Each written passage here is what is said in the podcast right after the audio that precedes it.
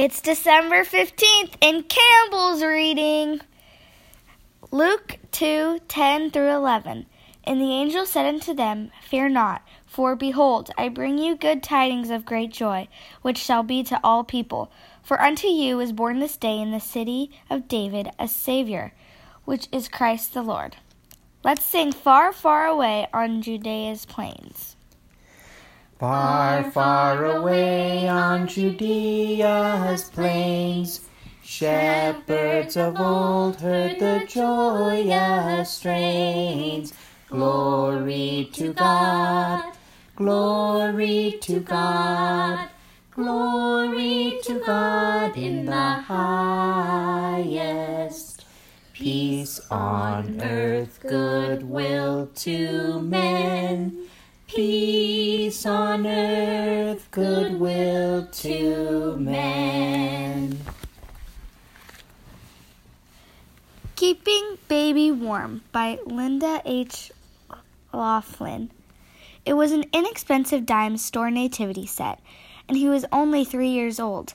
His back was toward me, but I could see that his chubby little hands were busily working on something at the old table. What are you doing? asked Tim impatiently, annoyed at him for touching the decorations after he had been told not to.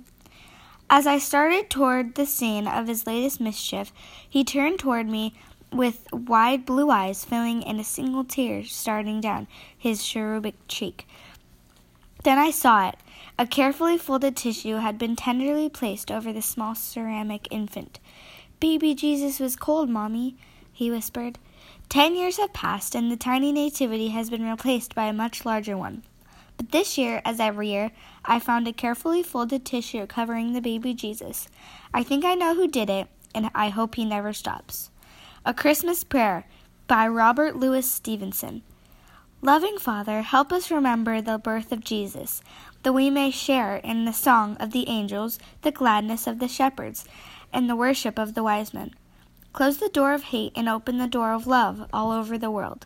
Let kindness come with every gift and good desires with every greeting.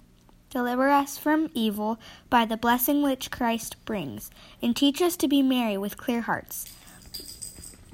May the Christmas morning make us happy to be thy children, and the Christmas evening bring us to our beds with grateful thoughts. Forgiving and forgiven, for Jesus' sake. Amen. Happy birthday, Jesus.